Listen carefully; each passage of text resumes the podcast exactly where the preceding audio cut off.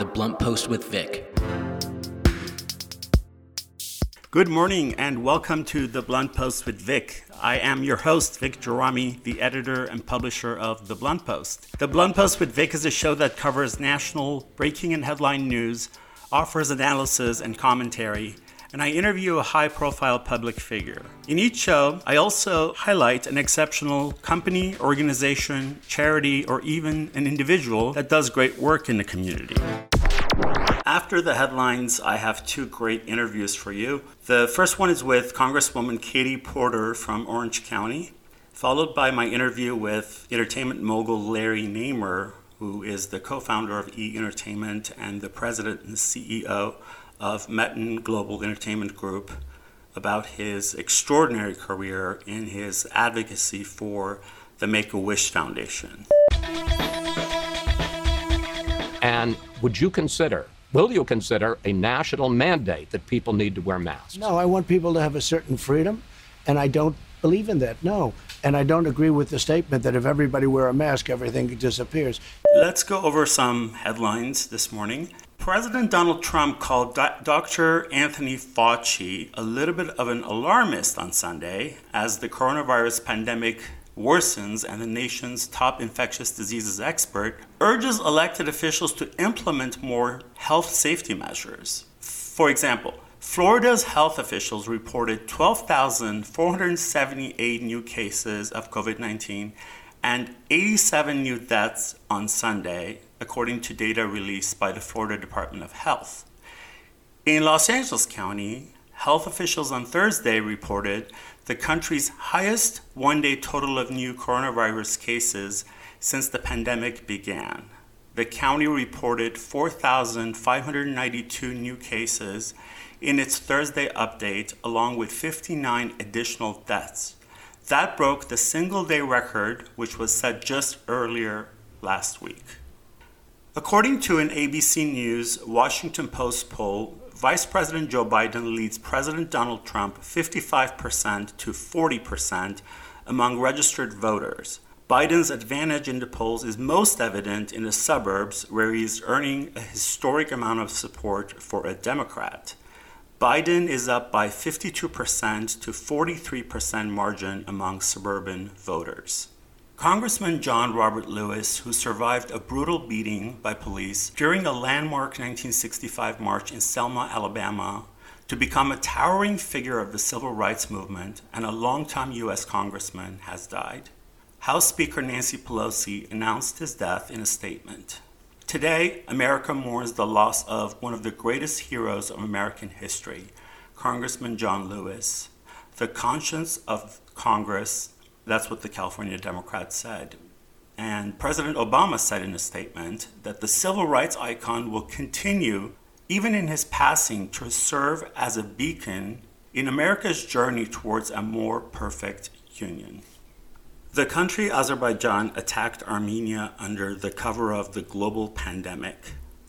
Despite the ongoing COVID 19 pandemic and UN's global ceasefire appeal, which Armenia has endorsed and Azerbaijan refused to sign, Azerbaijan has launched a military offensive against Armenia starting on July 12th, deploying tanks, heavy artillery, and drones against civilians and military targets alike.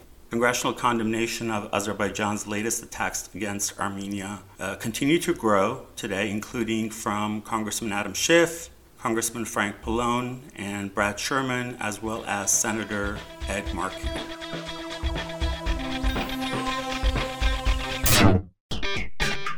Let's get blunt. Let's get blunt. Let's get blunt. For today's Let's Get Blunt, I want to talk about the power of oil money and the military industrial complex over what's right, what's just, and what's fair in this world. Azerbaijan, backed by Turkey, has attacked Armenia and Artsakh in the last week, a very heavy military attack targeting civilians. And although countries throughout the world have condemned this, and many members of Congress have condemned this attack, I don't think that the world and certain powers are doing enough. And it comes down to a few things. This excuse that Turkey uh, has been given for many years, and that he, they are some sort of a, a NATO ally, although they don't act like it, and not wanting to offend Turkey. On the Azerbaijan side, you know, they have new oil in the Caspian, and many countries are benefiting from that, so they don't want to offend Azerbaijan for that. Also, Azerbaijan turns around and takes all the money from the oil sale and buys military equipment in the billions from several powerful countries. So, this scenario is created where so many people see what is happening in the southern Caucasus, Azerbaijan's aggression and Turkey's aggression, as if the Armenian genocide wasn't enough, but they're not doing enough about it. And it's not a secret that these elements oil, uh, military industrial complex, and big money and geopolitical realities play a big role.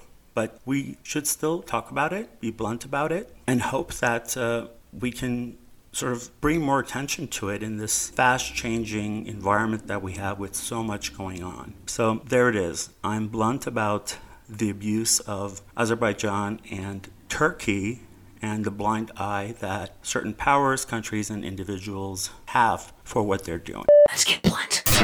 Congresswoman Katie Porter represents California's 45th congressional district. Before being elected to Congress, Congresswoman Porter spent nearly two decades taking on the special interests that dominate American politics and drown out the voices of working families. As California's independent watchdog against the banks, she made sure that the big banks that had cheated Orange County homeowners followed through on their promise to help affected families get back on their feet. As a consumer finance expert, Congresswoman Porter has also helped Congress to pass the original Credit Card Act in 2009, which enacted federal protections from abusive credit card fees. Congresswoman Porter is a member of the Financial Services Committee and Oversight and Reform Committee. She is also a member of the following caucuses Congressional Asian Pacific American Caucus, Congressional Diabetes Caucus, Congressional LGBTQ Equality Caucus, Congressional Mental Health Caucus, Congressional Progressive Caucus, Congressional Task Force on Alzheimer's Disease, Future Forum, Gun Violence Prevention Task Force, Sustainable Energy and Environment Coalition. Congresswoman Porter, thank you for being on the Blunt Post with Vic. Appreciate your time. How are you doing? Just fine, having a good day. Yes, you are probably processing all that's happening. Every couple hours, it seems like we have breaking news about COVID 19 and, and other you know, major things that are happening around the country. But I wanted to first ask you your perspective about COVID 19, where we are today. Of course, things could change in a few days, but What's your take on what's happening with COVID 19, this resurgence and such? Well, we're definitely seeing a spike in cases here in Orange County and across many parts of Southern California, and that's a real concern for my constituents. And so, you know, I think we are continuing to try to repeat the best public health guidance that we can give to people, which is to stay home as much as possible, um, to wear a mask, to wash their hands, um, to disinfect high-touch surfaces. And I, you know, I, I wear a mask. I encourage everybody to wear a mask.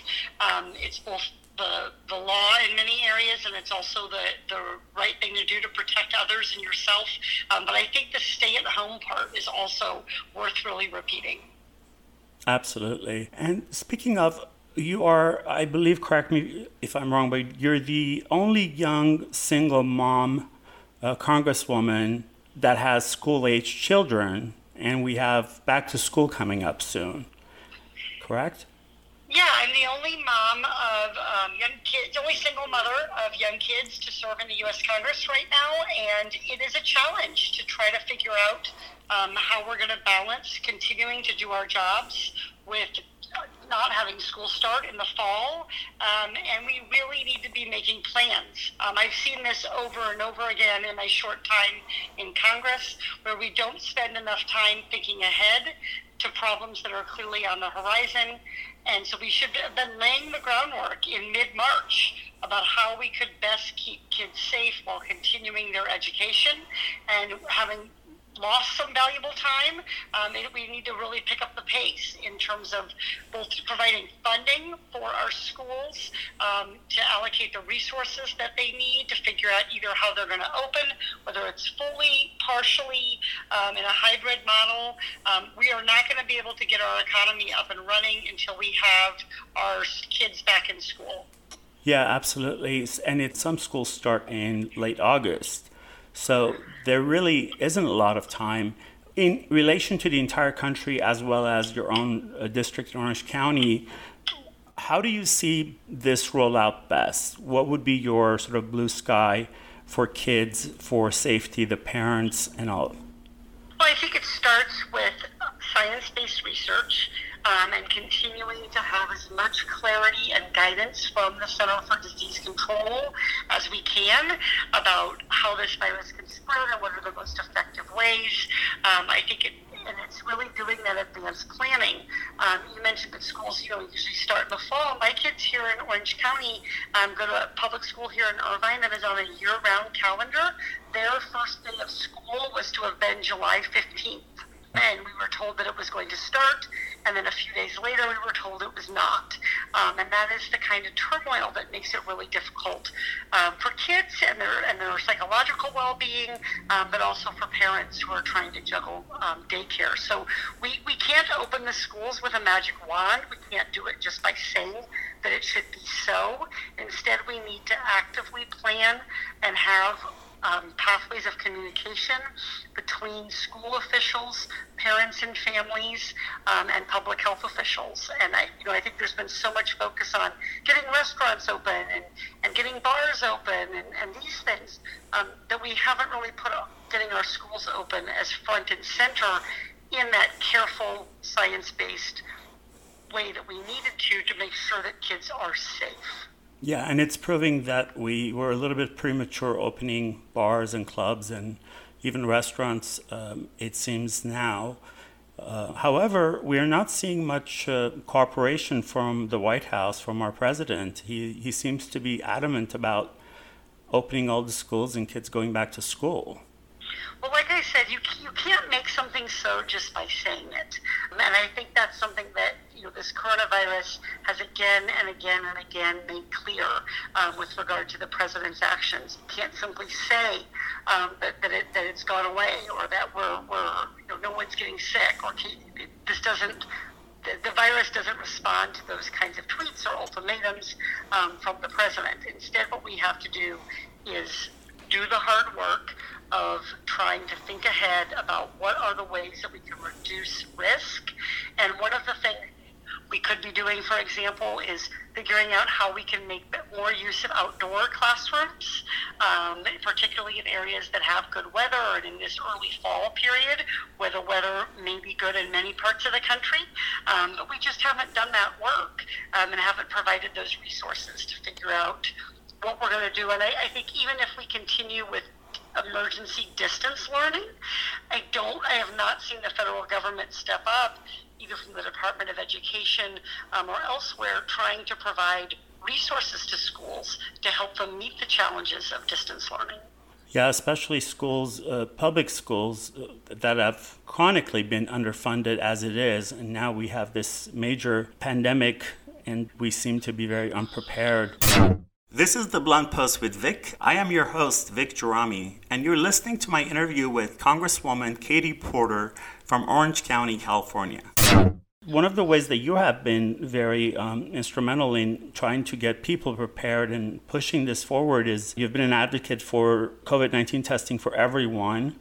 Uh, and you've been successful at that. Are you happy with, with what, how things have turned out? Well, when I asked the question back in mid-March, um, it was just as I think a lot of people were beginning to realize the seriousness um, of this pandemic, and it was about a week before Governor Newsom uh, made his initial set of public health orders.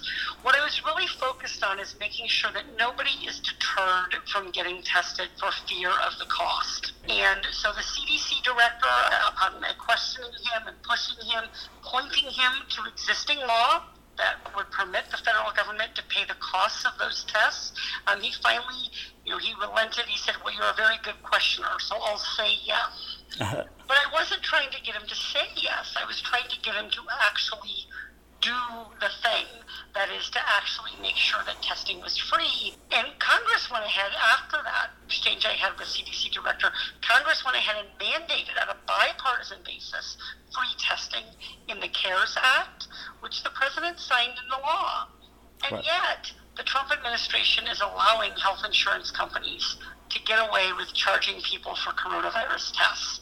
So I've been continuing to push on this.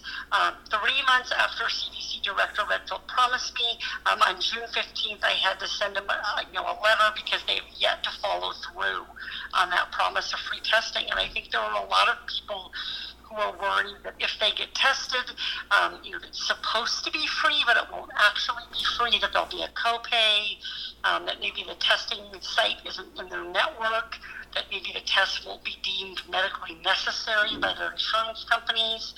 There are too many loopholes still. Yeah, the wealthiest and greatest country of all time to be stuck on this after so many months it's just ridiculous. And our president being more concerned about insurance companies' uh, shareholders than the public, I can't fathom that this is this continues to happen. You still um, have to fight this good fight for testing. I want to, you know, that sort of brings us to the Patients Before Profits Act. I believe it's um, you are the, the main supporter of this. If, uh-huh. if you may just share with our listeners a little bit about it. Yeah, the, the goal of this legislation, the Patients Before Profits Act, is to stop insurance cover companies from reducing coverage during a pandemic. And what we, we do not want anyone to be um, afraid to go seek treatment or care, um, especially during a public health crisis. And we have seen some evidence of um, companies taking advantage of the coronavirus to actually push doctors out of network to to um, reduce reimbursement rates and things like that. Um, and so the last thing that families need right now is surprise medical bills. And so I'm standing up against these inappropriate changes in healthcare coverage. Now more than ever, people need to know that their health insurer is going to do what they have been paid to do, that those premiums that they've paid in case they ever got sick are going to be there to give them coverage um, if they do get the coronavirus. Yeah, because some of them are really good at changing the rules every few days, uh, whether it's pharmacy services or just medical care, doctor visits, etc. They keep sending yeah. out. Uh, and, and, the health insurance industry is is actually because so much routine care um, and primary care. Um, regularly scheduled visits actually have been postponed or delayed because of coronavirus. The health insurance industry is not in financial trouble there's simply no reason that they cannot continue to and should not be um, actually improving their conduct with how they deal with patients and providers during this time rather than putting profits first, which is what we're seeing. Yeah, I'm sure your constituents and just everyone, every American is, is thankful for that. We're, we're lucky to be in California to have members of Congress such as yourself, uh, others who are very strong supporters and, and, advocates for us, like Congressman Schiff and Congresswoman Maxine Waters and such. Do you think that we've, you know, California has set the tone and has been a leader throughout COVID 19? Are you happy with where we are now as a state since um, there are some spikes all over the state in certain counties? Yeah, look, I, I think we're going to continue to see uh, kind of starts and stops, and I think that you know when the governor made clear that we were going to be having a phased reopening. One of the things that Governor Newsom did, I think, is is try to help people understand that it's it's not a charge forward. It's it's it's maybe one step forward, then a second step forward, then we have to take one step back, and that's really what I think California is trying to do. So I think that the way he laid this out in his efforts to explain this to the public, that this is not a, a binary, um, the economy isn't even isn't either open or closed. We are not either at risk or safe, but instead we're trying to mitigate risk, reduce risk. We're trying to you know, provide jobs and, and help for businesses while at the same time we're trying to balance public health. And, and I, I, you know, I think the governor has done an admirable job of doing that. And I think we are going to need to see some places, you know, I've been reminding people today when I've been talking to them, stay home, right? Um, you know, so much has been made of the mask controversy. One of the things that's getting a little bit lost in the message is, is just if you don't need to go out, don't. And, and that's really the very best protection that you can you can do. The virus can't get in your house unless you go out and get it. Yeah, what fascinates me, and it's a little off topic, is you know I've heard people on TV. I've never really spoken to one who've who've said that wearing a mask is is an infringement on our constitutional rights, and you know government can't impose this on us. Yet typically the same people are are are so-called uh, pro-life, which I think it's anti-choice. It just fascinates me that uh, one can dictate what a woman can do with her body, but yet wouldn't wear a mask to protect someone else. Yeah, no, I mean, I think the reality we all need to understand is that the virus and the you know we all may face different risks from the virus depending on who we are and other conditions we have, um, but our entire community is at risk by this virus. And so we each have a responsibility to step up. Um, this is not about people's personal choice. This is about the fact that their choices affect others, um, and their choice can, you know, one person's choice can make another person sick. Um, and so, you know, if you're if you're not in the mood to wear a mask today, um, stay home um, right. that day, um, right? If, I think there's some alternatives for people, and I, I think that that's really we all should be staying home as much as we can in the first place. Indeed, well said. This is the Blunt Post with Vic. I am your host, Vic Gerami, and you're listening to my interview with Congresswoman Katie Porter from Orange County, California. Um, Congresswoman, about students, you've also been advocating for the COVID 19 Perkins Loan Relief Act, which uh, eases the loan payments for students. Uh, where are you with that and what's happening? Yeah, so Congress acted in March to provide some student loan relief um, and trying to pause the need to make payments. Mm-hmm. Um, but our, those borrowers who take out Perkins loans, um, which is a government loan program aimed at lower income families, they were left out of the relief. And I, I hope very much that this was unintentional, that this was a, you know, a, an oversight. But those, those nearly two million borrowers who have Perkins loans, um, they were left out of previous relief. And so the, mm-hmm. the COVID-19 Perkins Loan Relief Act would level the playing field. It would give all student loan borrowers um, the ability to halt making payments um, on their loans until October. And, you know, I, I think as we see, you know, the job market continue to be unstable, um, people can, graduating and, and into a very, very difficult job market, um, it's going to be important that we don't allow the pandemic to exacerbate the existing student debt crisis. Yeah, it makes total sense. And um, I think today we heard that embassies are not going to extend visas for students attending universities in the States if their university offers classes online, which is, it doesn't really, it doesn't help all students because some, some classes are offered online and some others aren't. So it's become a little bit controversial. How do you feel about that? Well, our, our students who have come here to study, um, they're here on student visas and they have every intention of returning to the classroom as soon as it is safe and they are able to do so. And it's up to each school um, to, to try to determine can they bring students back to campus safely. Um, and you know, in some cases, depending on the type of study and, and what classes the student's taking, it may be safer to deliver that education online in the short term.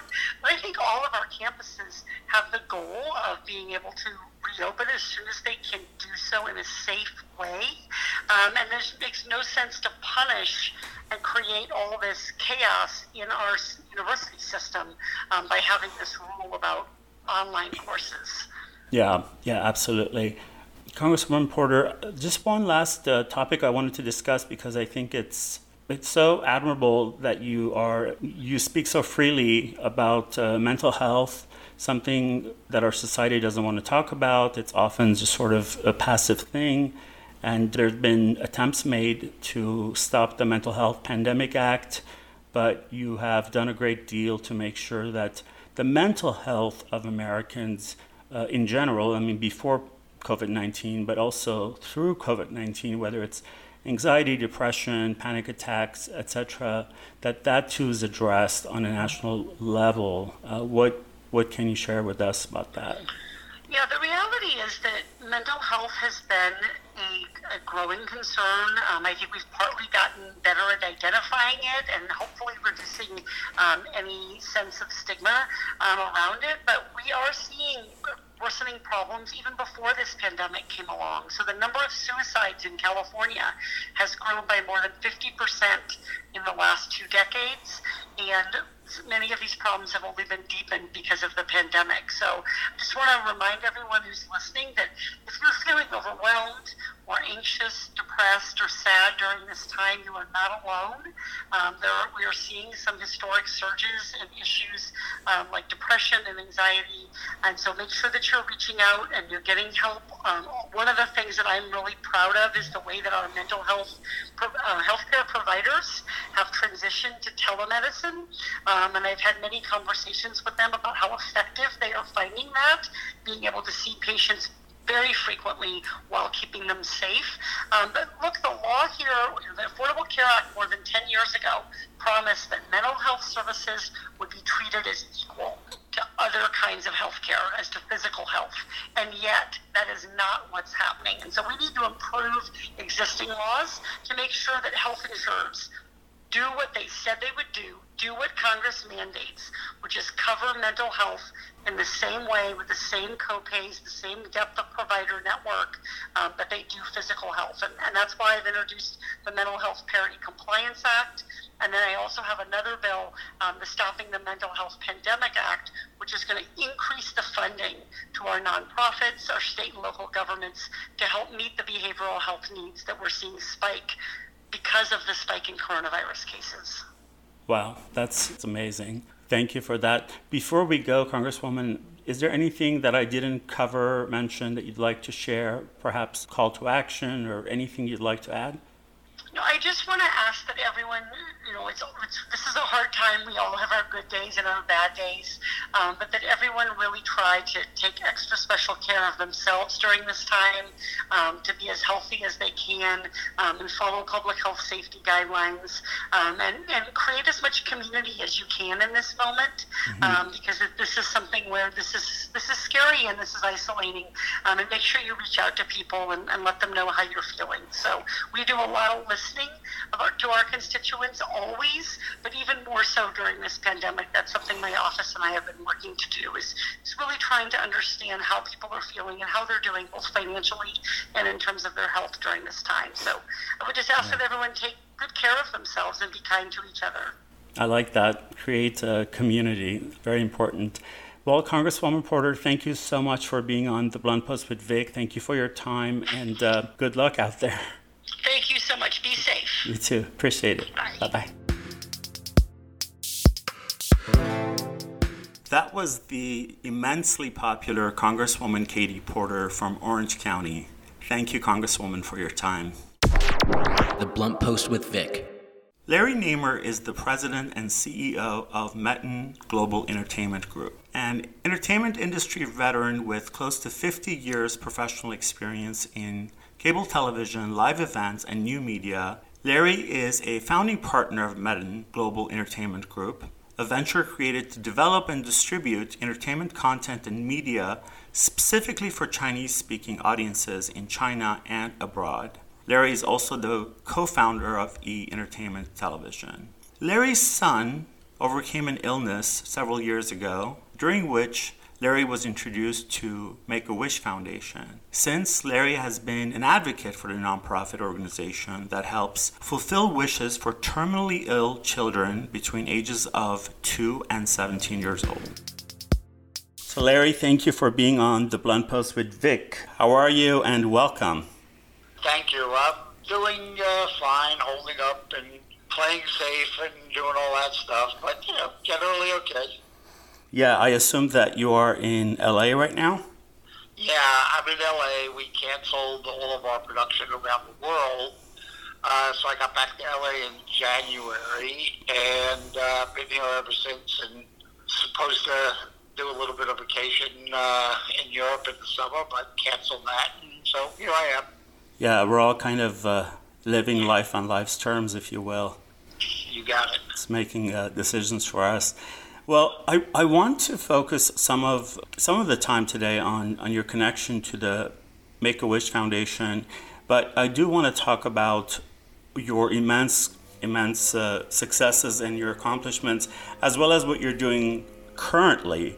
Uh, you co-founded E Entertainment Television, uh, then you sold it, so and onto different things. And now you are a founding partner of Metan Global Entertainment Group and it's a sort of a American Chinese based uh, media company that produces content uh, mostly for the Chinese audiences. Did I say that correctly? Yeah, we, we you know, all the stuff that we do through Metan Global typically has to have the word China in the description. So we either do stuff for China in Mandarin language, or we do stuff about China or in China uh, that we do for English language. You know, channels, such as we just uh, in the middle of shooting a series called Explore China, where one of my old hosts from me kind of goes around China looking uh, more at the offbeat stuff as opposed to the historical monuments and things like that. Okay, that's very cool. I was going to actually going to ask you about that. So obviously, when COVID nineteen hit, China was the first country, and that sort of threw a wrench in your plans and your productions and such as you just said. Did- yeah, we, uh, we we were actually in the middle of shooting the series in Europe, Croatia to be exact. Uh, that was it's called Explore the World, where our Chinese-speaking host would uh, go and visit, you know, places other than the usual Paris and Rome, which everybody gets to see, uh, looking for these other places. So we were doing. Uh, you know, hunt truffle, truffle hunting in Croatia and wine and the coast and all of that. Then we are going to move on to Serbia and then go to Africa and stuff. But we kind of learned of what was going down around middle of January. Mm-hmm. And we wanted to make sure we got all our folks home and safe. So we scuttled that, and our folks went back to the U.S. or China or, you know, whichever they were from. And uh, they've been on hold ever since. Wow, it's um, this this whole year, so many different industries that have been uh, severely affected negatively in production and, and entertainment is one, uh, as well as travel, for example. The boards of tourism and all of that, they've really um, been impacted by this. So, before COVID, were you spending a lot of time in China? Uh, yeah, I, I spent a lot of time in China and then we started, you know, this new series called Explore the World. So it was great for me because I got to see places that I wanted to see too, and uh, you know, particularly that you know the Balkans and stuff like that. But uh, yeah, I, I initially when I started there, I, I realized that the reason that a lot of Western companies fail there is because we kind of went into China and said, okay, here's a show I do in Australia you could subtitle it in Mandarin, and I realize that's not going to work. I mean, they're not just three times bigger than us, but they're very proud and stuff. And you know, it was kind of if you're not going to do stuff in their language specifically for their people, you were probably in the wrong place. Right. So I realized that in order for me to really learn it, I need to be there. So I took an apartment in Beijing, and I took it in, uh, you know, a totally Chinese area. I didn't go where the expats were. So I, I literally had to live day to day and learn how to go to the dry cleaners and go to a restaurant and you know do all of that stuff and, and picked up a little language along the way. And uh, nice. so that was good. And it really helped me understand the mentality of people particularly young people. And uh, which led I actually wrote a comedy from China that was on national TV you know there if you took ABC NBC CBS and Fox and put them together they wouldn't be as big as CCTV 8 is in China. Wow. And I wrote a comedy about the contradictions of modern Chinese life, uh, which the Chinese were amazed that a non-Chinese person could actually write it.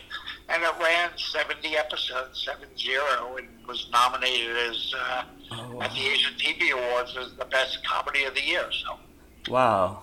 That's fantastic. It's unbelievable. I mean, you go to a country that's unknown and you learn the culture and end up writing such a successful comedy. This is The Blunt Post with Vic. I am your host, Vic Gerami, and you're listening to my interview with entertainment mogul and icon Larry Namer. One of the things that I uh, read about you by someone who said Larry Namer is helping to make TV, uh, film and TV, more representative of U.S. population. And I think you were quoted by saying there's danger in being U.S. centric. I think that's such important work that you're doing is is to finally for someone to take it upon themselves to say, let's have our media, our TV, our, our radio our online uh, film really look like what America's landscape looks like.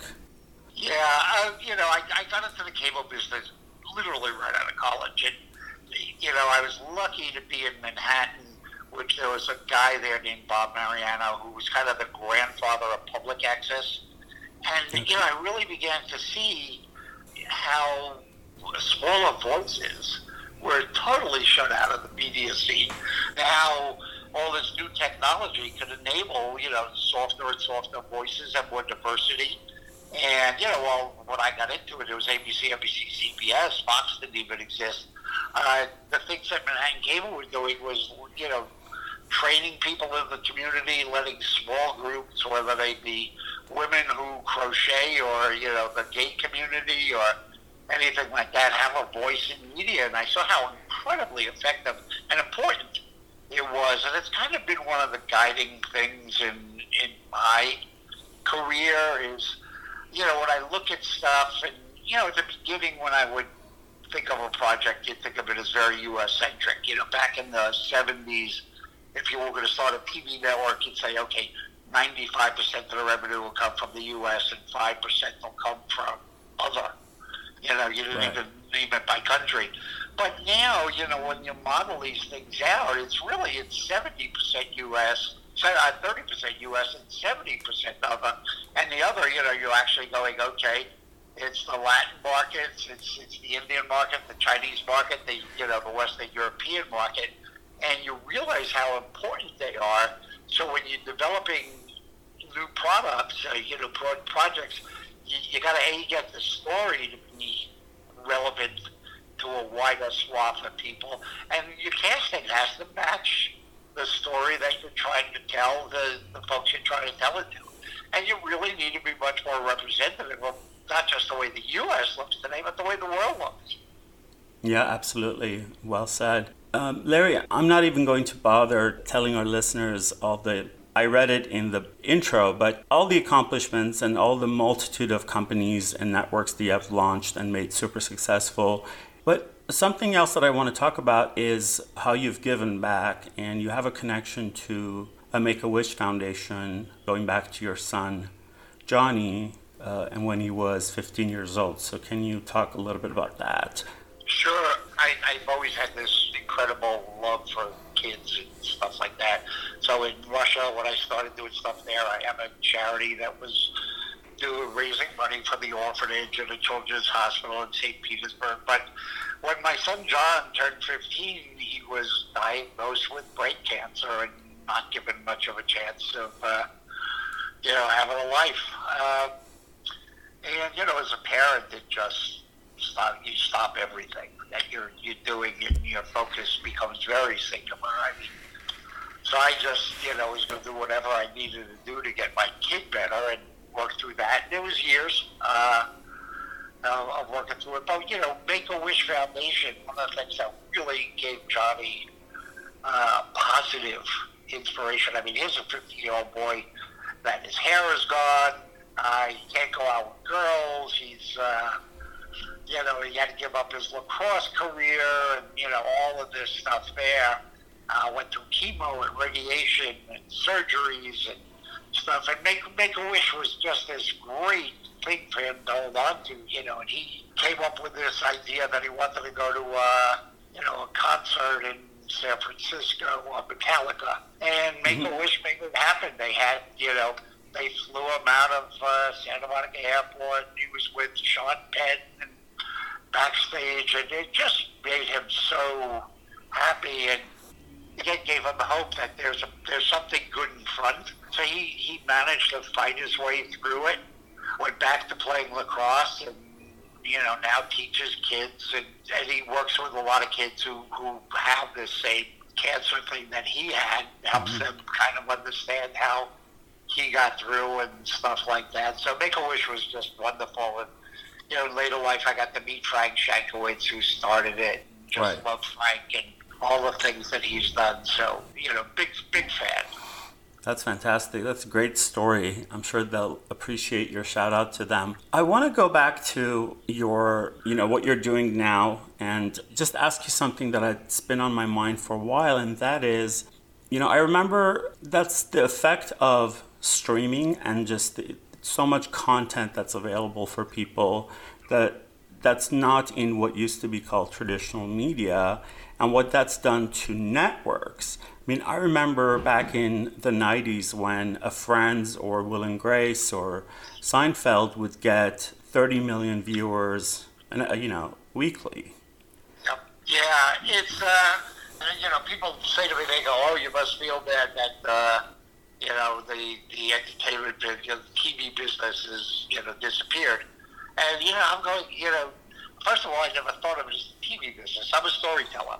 Right. And quite honestly, you know, I can tell my stories to people on 65 inch TVs or I can, you know, on 5 inch uh, cell phones. Uh, it, it doesn't make a difference to me how you get my stories, what device you want it on. I totally believe people should have the ability to schedule literally their own networks, which now with digital technology can. I mean, if you want to watch 60 minutes after Seinfeld, uh, you know, you can do that, and I can watch something different. Yeah, so the world actually gets to a point where everybody picks their own viewing schedules and, you know, what times they want to watch them and what devices they want to watch them, and I love that. And, uh, and we, we program to that mind. And, uh, quite honestly, I don't think television, and you know, if you watch Netflix on your big screen TV, I still consider that television. You know, people go, "Oh, that's internet." It's not. It's the same stuff. Uh, I don't think it's ever been better. Uh. I can't watch all the good stuff that's on TV. I mean, I watch shows like Ozark and stuff, and I marvel at mm-hmm. the level of writing and, and storytelling that goes into these shows. I watched Hamilton the other night, and it was uh, the best version of a, a, Broadway play that I've ever seen anywhere. Right. Uh, so again, I think as storytellers and producers of content, the world has never been better. It's wide open. It's more diverse. It's not where it needs to be mm-hmm. in terms of diversity, but I think the, the technology is opening up at least the opportunities yeah. uh, for people of all sorts to be able to have a voice to show their level of creativity and stuff like that. Yeah, I do agree with you. I think we have, I think it's been called the golden age of television. I think there's more really well done entertainment and much larger volume. But I always wonder if the networks, I'm sure the networks are feeling the heat of losing audiences to Netflix, Amazon, Hulu. This is the Blunt Post with Vic. I am your host, Vic Gerami, and you're listening to my interview with entertainment mogul and icon Larry Namer. So my question for you is, for someone who has, you know, probably more, you're more of an expert than anyone I can imagine to talk about this. Is there anything that the networks, NBC, ABC, um, CBS, that they're not doing in order to sort of compete, if they can even compete? Well, I think, you know, again, times have changed and business structures have changed. I mean, if you go back to the 70s, 80s, and you were ABC, NBC, CBS, your network rating was everything. I mean, that was what drove your entire revenue. But if you look at the landscape today, you know, you say, okay, NBC is really part of Universal, and, you know, they, they just came out with their own digital platform You've got Comcast behind it, so you say cable is dead, but I'm going, you know, but you're not getting NBC or you're not getting your internet unless you have Comcast, stuff like that. So the, the structures of these companies have become much more diverse. Uh, You know, Paramount now has their own digital platform. Yeah, ABC is Disney, which now has their own platform. So they've really, you know, it took a while for them to get over the fact that the network was not going to be the center of the universe forever. Uh, but I think they've gotten to that point now, and they've begun to diversify, and you know, just come to realize that the network is not the, you know, it's not the only thing; it's part of the solution for them. That makes sense. That actually sort of really puts it in perspective. Is there anything from your vantage points, anything new that's coming up that the masses are not aware of yet? A trend, perhaps, or technology? Well, I think you know you look at. Uh, I, I love the trend towards streaming video, uh, live streaming, uh, and I think there's you know amazing potential there. We're working on a big music project for Asia uh, because artists are not able to perform uh, in concert halls or festivals, uh, but yet they still would like to earn a living. Uh, live streaming concerts into Asia at very low cost. You know, uh, I'm talking like five dollars to watch, uh, you know, a major act kind of thing, but you make it up in volume. Right. And so, I think live streaming, I think virtual reality is mm-hmm. a huge way to go. I think technology is getting there. I don't think it's there yet. And then the one that I'm really looking at very heavily is holograms. Mm-hmm. I think the technology is miraculous, and uh, it may not start in the entertainment world. I think in the the education world.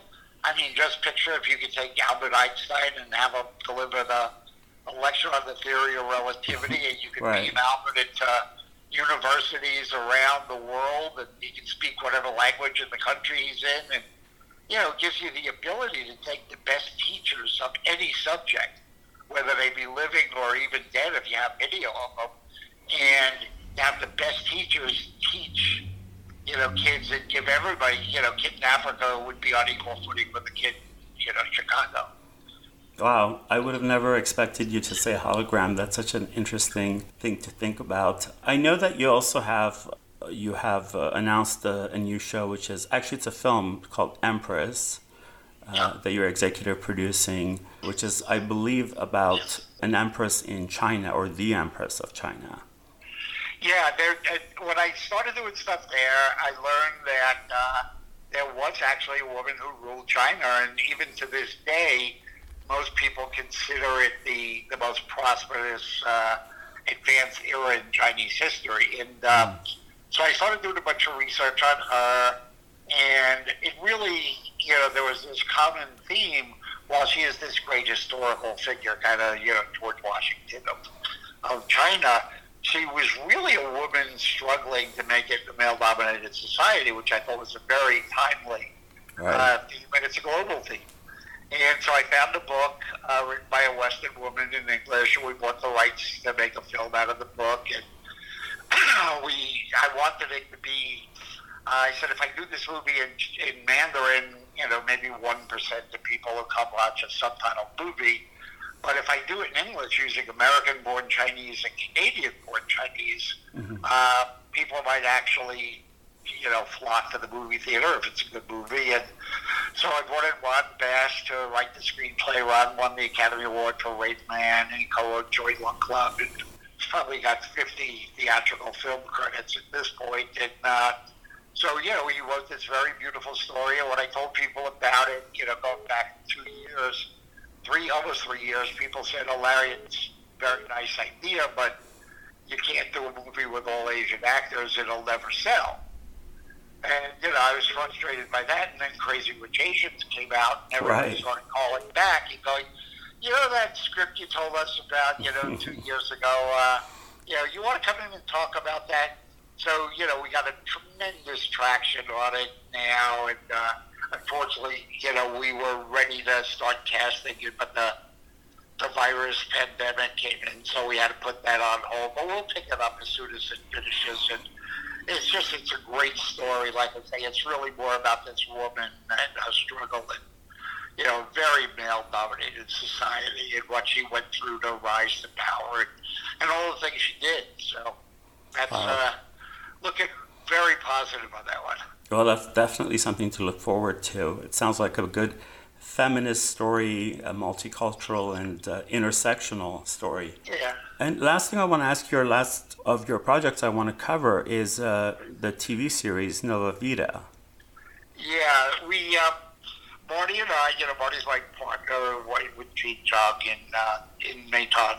And we got involved uh, with a group that actually owns the Armenian TV station here in the U.S. They used to own the Armenian TV station in Armenia, and they sold it. They get to the U.S. and opened up an Armenian media company in L.A. in particular. Glendale is mm-hmm. got a huge, huge Armenian population, and they had facilities and they had workers and all that. So together we we went through, and they really came up with it. Marty and I helped refine it uh, and we're executive producers on it. Uh, this really great story. It's you know a very modern story about you know people who are involved in some criminal activity of centering around cryptocurrency, digital currencies, and they run afoul of the wrong people, and they got to go in hiding, and they they go to this island where their facial identities and their memories and everything are changed, and uh, Nova Vida means new life. Uh, and they're given new life. But then, of course, the FBI kind of catches on that there's something wrong here and uh, stuff like that. So we, we shot 10 episodes. Okay. And we were going to take it out probably sometime in the fall. But then when the pandemic came and all production got put on hold, all the digital networks are looking for new series. So we kind of hurried up and we did the post production and got it ready. And uh, now the sales company has taken it out to uh, TV networks and digital platforms around the world, and hopefully everybody loves it. We get to do a season two. Fantastic! It's another great show to watch. Um, there's no shortage of it, especially from from you, uh, Larry. Before um, we, before we leave, is there anything you'd like to add that I didn't cover, perhaps? No, no. I think you know. I think we covered a lot of ground there, and uh, always available to come back. I ain't going anywhere. Well, uh, I and I appreciate that, and I'm sure Make a Wish Foundation does. Thank you for being on the Blunt Post with Vic, Larry. Thank you. Okay, take care now. Bye. Bye bye. That was entertainment mogul and Renaissance man Larry Namer of Metan Global Entertainment Group. Thanks for your time, Larry. The Blunt Post with Vic. Today, I have three quotes for you from Congressman John Lewis. The first one, he said, To those who have said, be patient and wait, we have long said that we cannot be patient. We do not want our freedom gradually, but we want to be free now. We are tired. We are tired of being beaten by policemen. We're tired of seeing our people locked up in jail over and over again. His second quote is Freedom is not a state, it is an act. It is not some enchanted garden perched high on a distant plateau where we can finally sit down and rest. Freedom is the continuous action we must all take, and each generation must do its part to create an even more fair, more just society. And the last quote, which is my favorite, he said, When you see something that is not right, not fair, not just, you have to speak up you have to do something. Thank you, Congressman John Lewis.